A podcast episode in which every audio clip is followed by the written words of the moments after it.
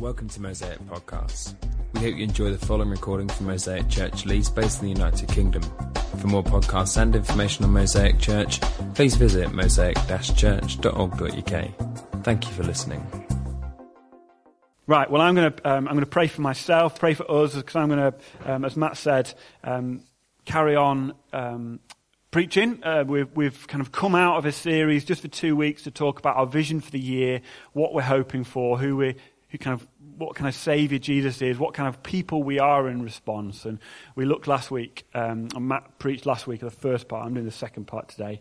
Um, I'm going to pray, and I'm going to get you to open your Bibles. Um, but Father, I, we start. We start knowing you are a uh, wonderful God. You love us, you care for us, you're compassionate, gracious, and um, you want to speak to us. You speak to us. Thank you so much that you speak to us through your word, through your Bible that we're going to read this morning. And ask, Holy Spirit, please make, make your word alive to our hearts so it's not just a book, a story that was written thousands of years ago, but a, a story that has meaning um, for us today. We pray this in Jesus' name.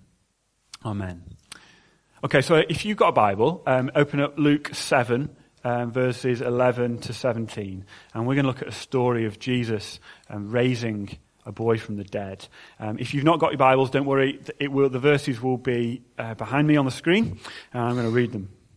Verse 11. Soon afterward, Jesus went to a town called Nain. And he, his disciples and a large crowd went along with him. And as he approached the town gate, a dead person was being carried out the only son of his mother, and she was a widow, and a large crowd from the town was with her. When the Lord saw her, his heart went out to her, and he said, Don't cry.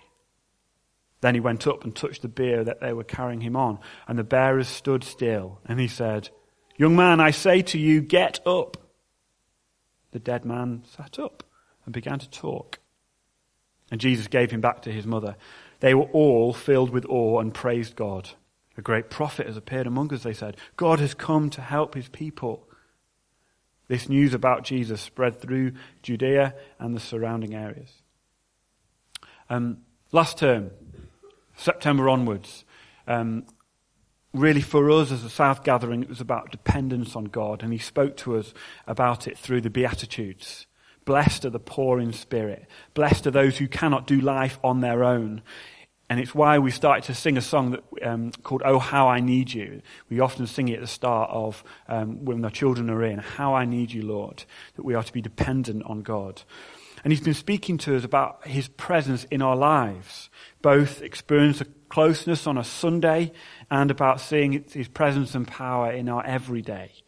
And um, which means we are shared, uh, empowered to share the gospel with colleagues and friends and neighbours, empowered to live as godly parents, empowered to be kind and loving husbands and wives, um, to, to love Jesus with our everything in our everyday. And last week, Matt kind of spoke about a passage in 1 Samuel 14 where Jonathan and his armor bearer attacked a Philistine camp and routed them. And there was a verse 6 stood out where Jonathan says, um, kind of he trusts in God's unstoppable saving power. That who can hinder the Lord from saving? Who can hinder the Lord from saving? And Matt went on to get us thinking where in our life are we looking for God's unstoppable saving power to be at work? Where in our lives are we willing to take risks for God that we weren't willing to take last year? And it got me praying, please God, help me be faithful. Help me, please, be more fruitful in your kingdom. And um, today I want us to make much of Jesus as we look at a story about him. And if you're listening when I read that story, it's a pretty incredible story, isn't it? What kind of a savior he is. And therefore, as we look to follow him, be like him in the world, what kind of people we should be.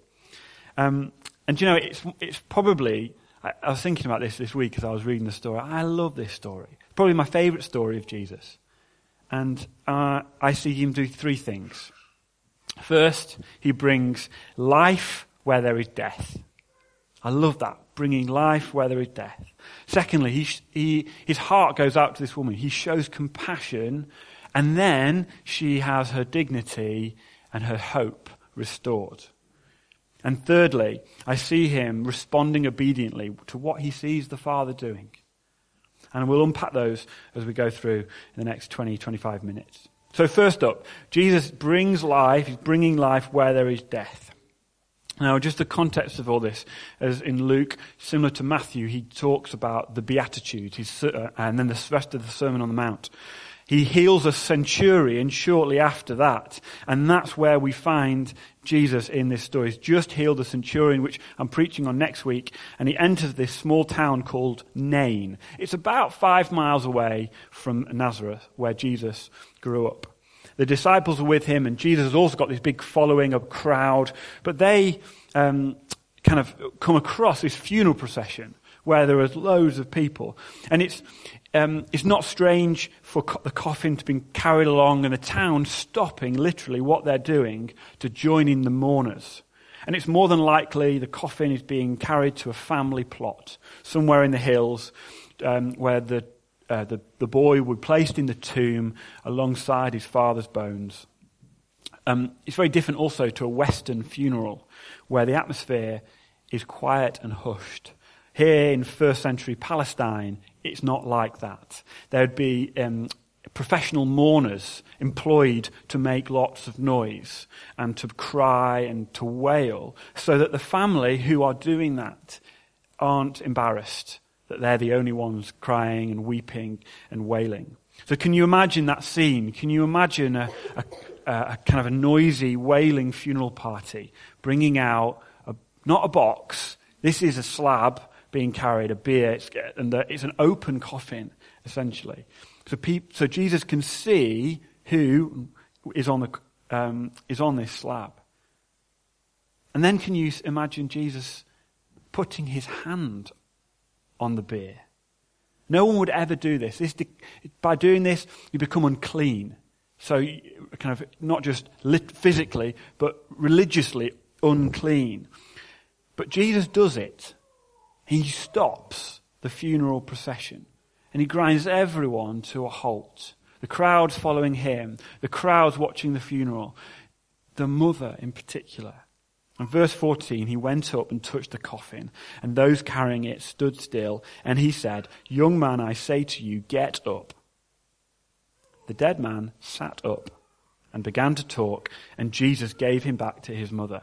With two large crowds watching on, and, and the disciples wondering what Jesus is going to do next, he brings a dead son back to life. Wow. Do you know anyone else who can do this? This didn't normally happen then either. It doesn't happen now, really. Dead guy was told by Jesus, get up, and he did. He has authority over death. He is in charge of it. It's one of the things that the miracle shows us. He is Lord over all, life and death. All over Leeds, all over Wakefield, people need to be brought from death to life. And why is that? Well, I, do, I don't mean it just physically. I mean it spiritually. Ephesians tells us that as for, for you, the, right, the people he's writing to, the church in Ephesus, you were dead in your transgressions and sins. All the wrong you've done means we are spiritually dead. Like this boy was, physically dead, he was apart from the world. He wasn't engaging with it at all. He wasn't with it. Jesus knows that we as people are spiritually dead. And the writer here, Paul, is telling the church in Ephesus, you're dead spiritually. You are apart. You are not with it. You are not with God. But because of his great love for us, this um, Ephesians continues later on, because of his great love for us, God, who is rich in mercy, has made us alive with Christ. Even when we were dead in transgressions, it is by grace you have been saved. So if you call yourself a Christian today, if you follow Jesus, you put your faith in him, you have been saved by his grace, his outrageous grace that we don't deserve, but he freely gives. And we are no longer spiritually dead. We have been raised to life. And when we have baptism services, that's what we celebrate. And on the 14th of February, it's our next baptism. A few people are getting baptized. Come and bring your friends to hear their stories that God raised them from their spiritually dead state to life. Jesus loves it to bring life where there is death.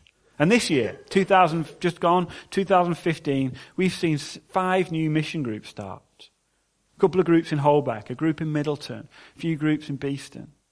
And in those places, these new groups, new life is forming where people who have become Christians are being encouraged to, to read the Bible, to pray, to follow Him, to talk about what God's doing in their life, and, and then together reach out to other people. And we've seen five people this year saved at South Gathering. And we say, and I say in particular, more, Lord, please. More than five this year. More. Because we want, we look out and we see the places we live and we think, there is so much for God to do. Please do more. And this year we want to be a year of continue to be faithful and see fruit in our lives. Doesn't mean we have to slog ourselves into the ground. God brings us the power. But we want to start, and that's why we're doing this Encounter God week. We want to start by, on our knees. Start praying and hopefully asking God to do the things we want to see Him do. And already this year, 2016, we've seen two people make commitments to follow Jesus. And that is tremendous. And the, you see the power, uh, so the parable of the, the sower, if you're familiar with it, um, slightly later on in Luke, he, um, Jesus, as he's teaching, makes it clear that people will respond to the gospel. However, pressures of life and um, riches, they, they choke the seeds that are growing. Things come and they, they take the seed away and they stop these young responses to faith maturing. And we're to pray, church. We're to pray that people who put their faith in Jesus, that they will mature, that they will be brought through to, to be mature Christians, um, not taken away by the riches and the pleasures um, of the world. And this year we must have new mission groups start for people who get saved, for new places we want to see reached, for new interest groups that have an avenue to, to be on mission together. And um, I, I'm kind of calling you, if you think, yeah, do you know what? I feel stirred to start a new group, then find someone who'll join with you in that in that vision. There'll be a supporter like the armor bearer who clips in to, to Jonathan and say, I'm with you heart and soul. Find someone like that. Come and speak to me and let's see if we can start a new group and reach a few more people. Um, um, this year, Hannah and Matt Lewis, they started a new group called the Youth Project. And I've asked them just to come and share just a little bit about what God has been up to. And so could we just give them a round of applause?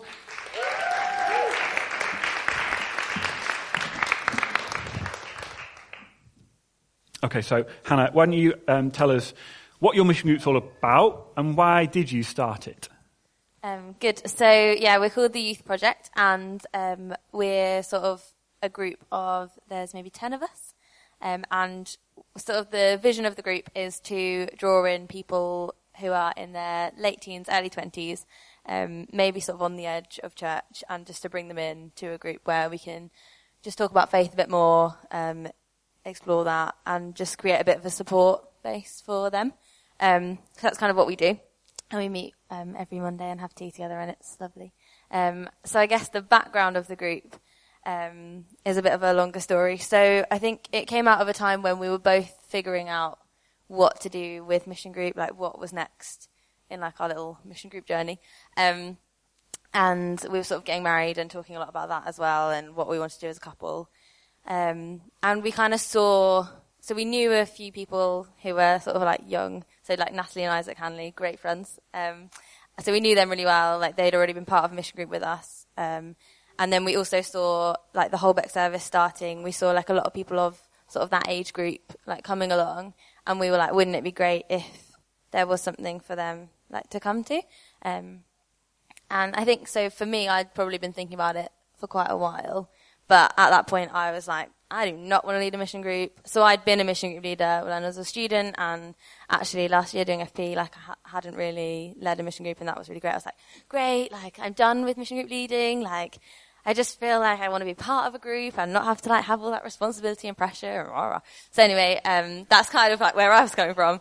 But I like I could see like the sort of like young people that were around and um, and I felt like um, God was kind of like gave me that verse where it's talking about the harvest is plentiful and the workers are few. And I was like, man, there are like a lot of this age group that just they don't have a group to go to really. And like me and Matt, we both have jobs now where we're working with young people and we find it really easy. Like, I mean, we're young, like we're not, like we are 23, we are what our mission group is aimed at. So like it, it felt really easy, it felt really natural. Um, and so then we kind of had a chat and Matt was sort of also like, oh yeah, like I'd be in, I'd be up for leading. And I was like, okay, like now there's two of us to lead. Man. Um, so it was scary and it was a bit of a risk. And I think especially we're, we're not people who have like loads and loads of time. So I think I was scared of that, um, as well. Um, and also we didn't know if these people were going to come and for some of them, we'd never heard them say they were Christian or that they even believed in God.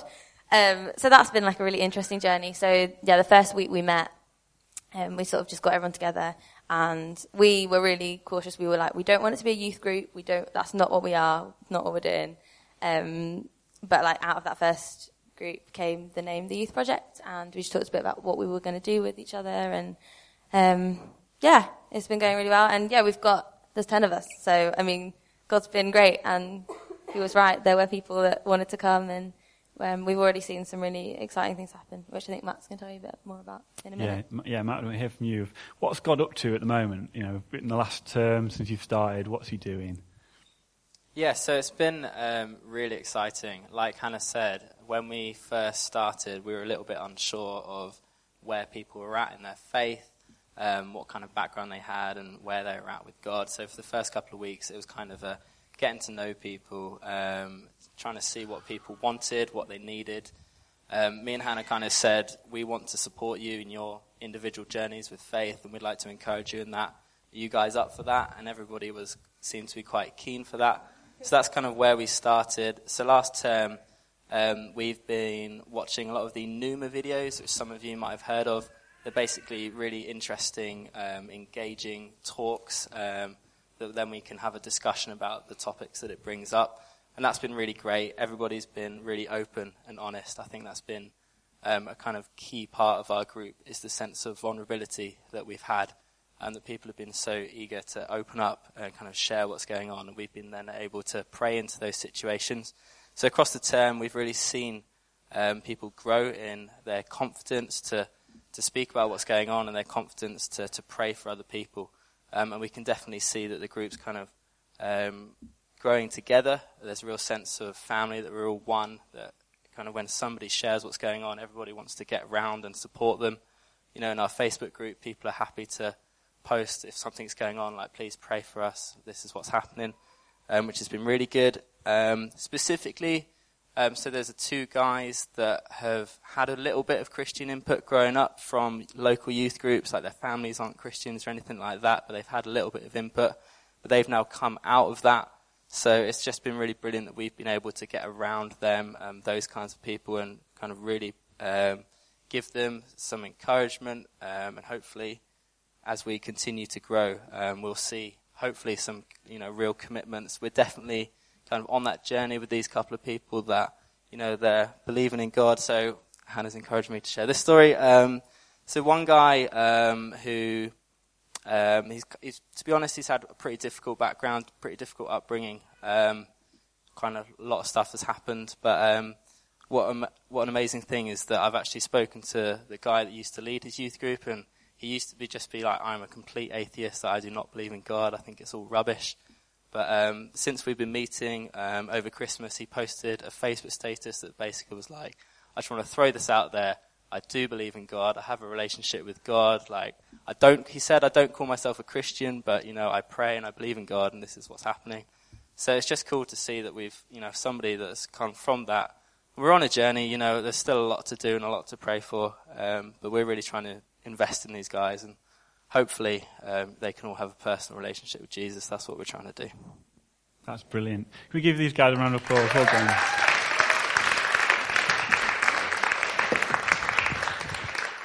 And so there's, there are stories all across the church of, of people like Matt and Hannah investing in um, a few people, gathering them together in mission group, and, and either yes, discipling them in their relationship with Jesus or discipling them toward a relationship with Jesus. And that's so important that we take risks with our time and with our kind of the pressures on of life that, that it's, it's such a good thing that um, what God is doing, building His church, and um, and if you're listen, if you're not in a mission group, if you this kind of what they're talking about sounds a little bit alien to you, um, try and get involved in one.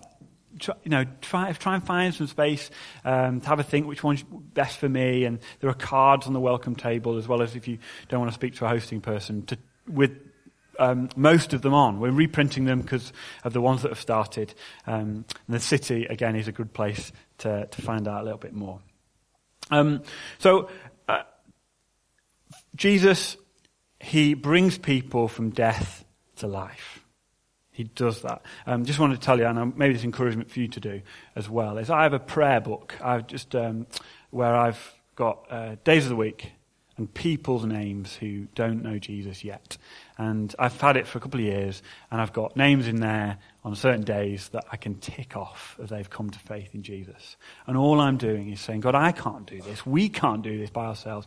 We need you to, your work, bring people to uh, faith, bring people to saying, yeah, I trust in Jesus. And so um, that might be some a discipline you want to get into praying for people you don't know, or, um, but we talk about in the church, who, friends of yours, or people you do know. So please, Lord, with, they, with these, um, yeah, these people trusting you this year.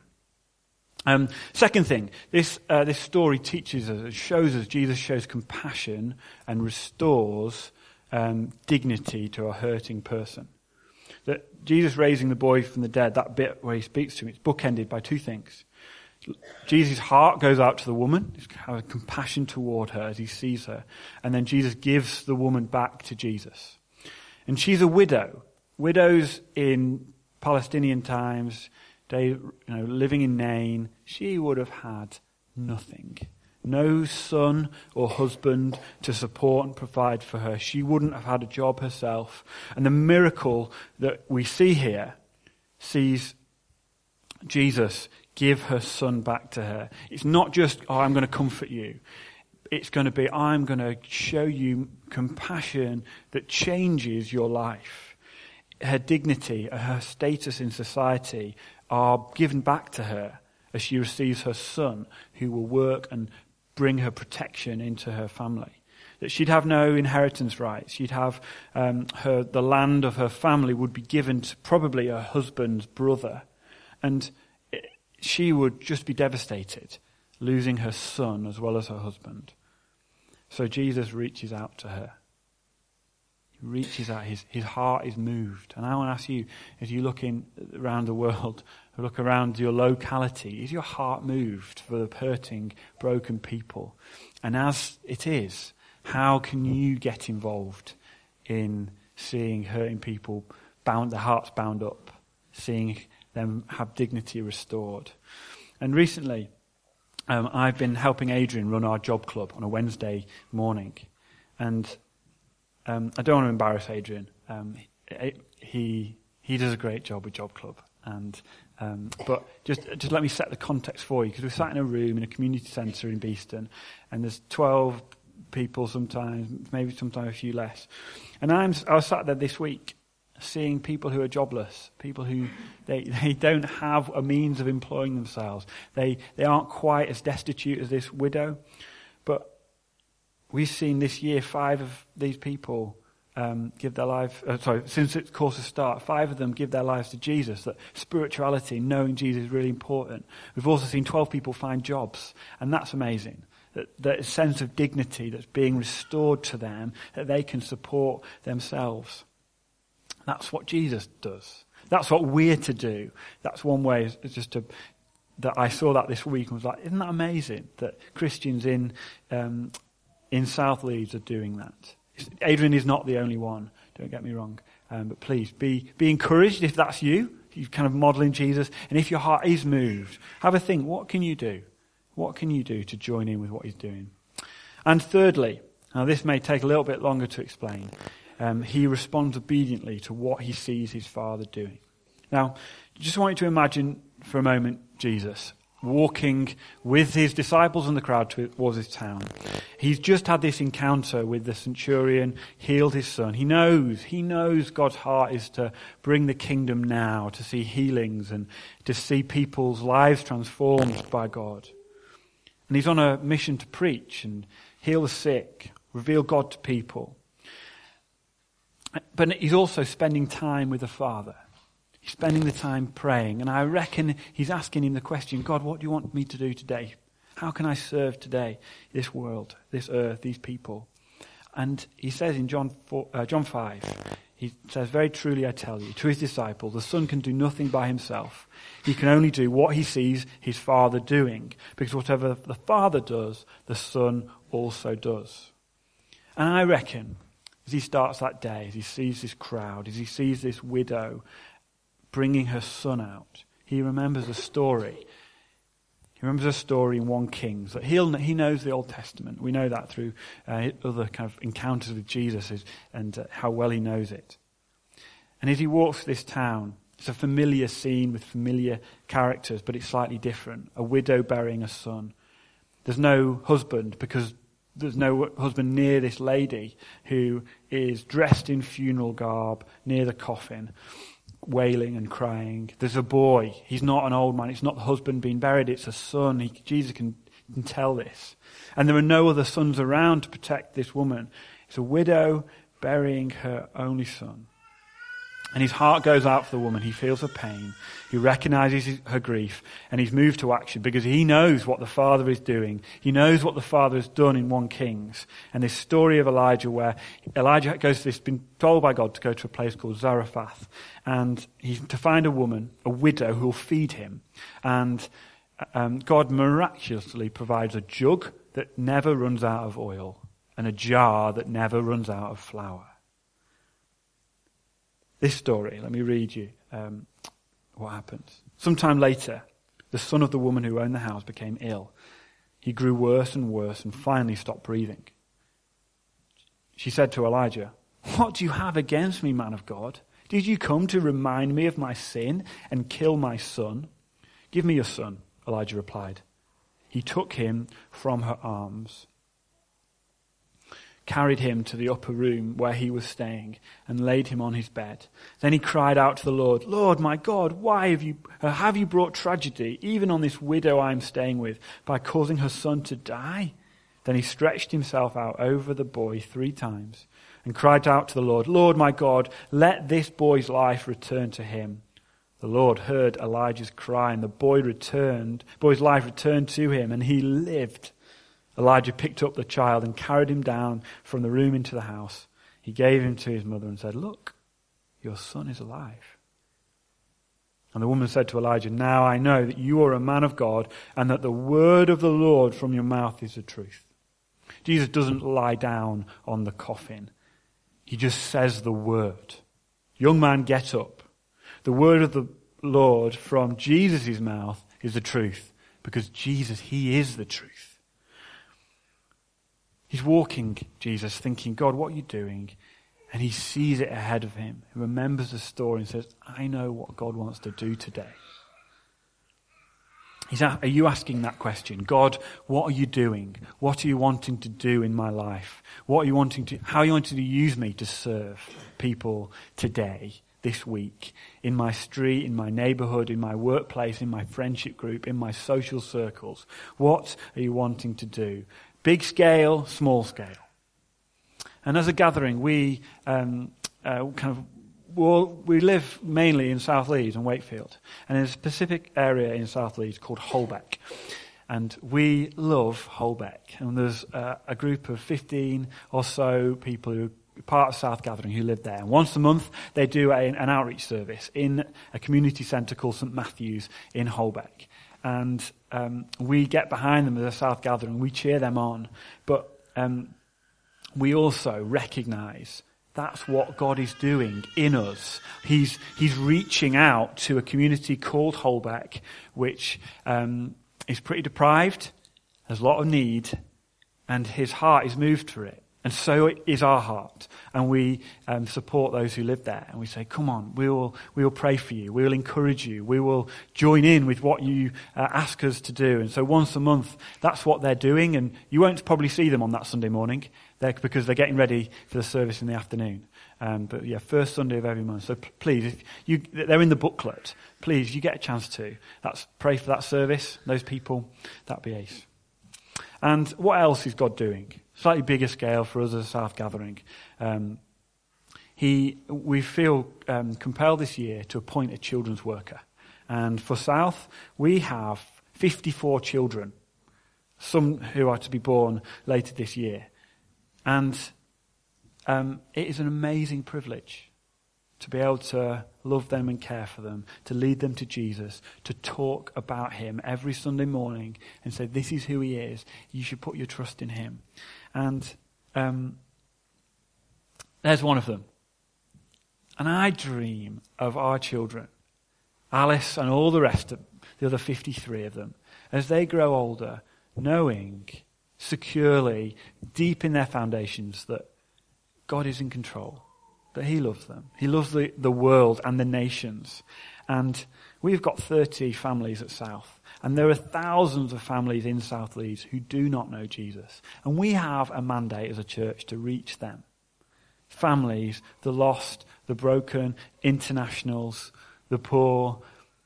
And we, we as a church, we have, we have had a great first three years as a South Gathering. And we're saying at this point in our journey, um, having been served so well by volunteer kids workers, so well, that we say it's now time for another level. It's now time to see, just maybe it's a case of, Matt talked about a tipping point, that, um, and we need a, uh, a, a, children's worker just to kind of start off that process of seeing new families come to know him, of developing our children's work so it's, you know, it's even better than it is at the moment. And it means that we can release those who have been volunteering and taken a large administrative burden to do what they're really good at and passionate about, which is serving our children. Um, and so um, it's a big ask. And for many of you, you feel like you're right on the edge of your giving. You can on the limit of what you can give. And I say this morning, Matt said it last week, just thank you for your generosity. Thank you for, for giving to the church. Um, but I want to ask, perhaps you as well, but others who feel like, oh yeah, do you know what? I've got some money to give. I've, i want to invest in our children. Would you take a risk with your finances this year? Would you um, trust God wants to, um, to, to provide for your finances and for the churches as we seek to employ a youth worker? And but practically, what it means is we need to see our standing orders go up. Okay, I, have no idea who gives and who gives what. We have a, a, very small admin team who do know, but they report to us as elders each month what the state of our finances are. And so I'd say to you, what do you think about it? Starting a standing order, increasing your standing order. Or if you want to give cash or checks, there's a box every week. We put it at the back. We don't make a big deal about it, but you can give an offering every Sunday into that box. And if you want to find out a little bit more, if you want to understand a little bit more of how finances work, there is a blue booklet on the table in, in the courtyard where you can pick it up, have a read, and it's got a standing order form in and some bank details if you want to do that instead. Is that all right? So, let me close with a few questions about your year. Where will you bring life where there is death? Where will you bring life where there is death? Where will you be like Jesus? Where is God asking you to take risks? Will you ask God and pr- write a name in a book of a friend you want to see become Christian this year? Do you know what the Father is doing in your world, in your day? And do you know what to do about it? Is there a mission group you can join? Is there a mission group you can start? And will you raise your standing order for a kids worker? Will you start a standing order for a kids worker? And all that we do at Mosaic. It's an amazing story, this. Life where there is death, compassion to a hurting person who ends up having her dignity restored, and he does what he sees the Father doing. And as we, we're going to respond in worship now, and one of the most powerful ways we can, what we can do is, in worship is with our posture, with what, so I'm going to, just with the band come, come up, and um, with our posture. And um, really our heart as a leadership team is that we would be a people who are surrendered to Jesus, who bow the knee and say, God, have my all have all of it. And so as you come this morning and you're there, I'm not quite sure what my response is this year. I'm not quite sure the answers to those questions. But I am sure of one thing. I want to give myself to Jesus. And I want to follow this guy who raises people from the dead. And I want to give my life to a God who um, says, follow me. And I'll give you life and all fullness now and for eternity. And so maybe in your response as we worship and as Kate leads, you just want to bow your knee yeah, you want to be on your knees and say, This is where I start. On my knees, coming to God. I pray, and then Kate will lead us. Lord God, we are um, forever grateful for what you've done. And we look to you, um, King Jesus, and say, You're in control. And please help us. Help us worship you this morning. Help us worship you in our lives. Help us lay down the things we find hard and uh, the things that we want to wrestle ourselves to keep. And we say, please reveal to us how to surrender them. And I pray as we surrender, we would find joy. We thank you, the Psalms tell us that in your presence is the fullness of joy. So please come and flood us with your presence this morning. In Jesus' name, amen.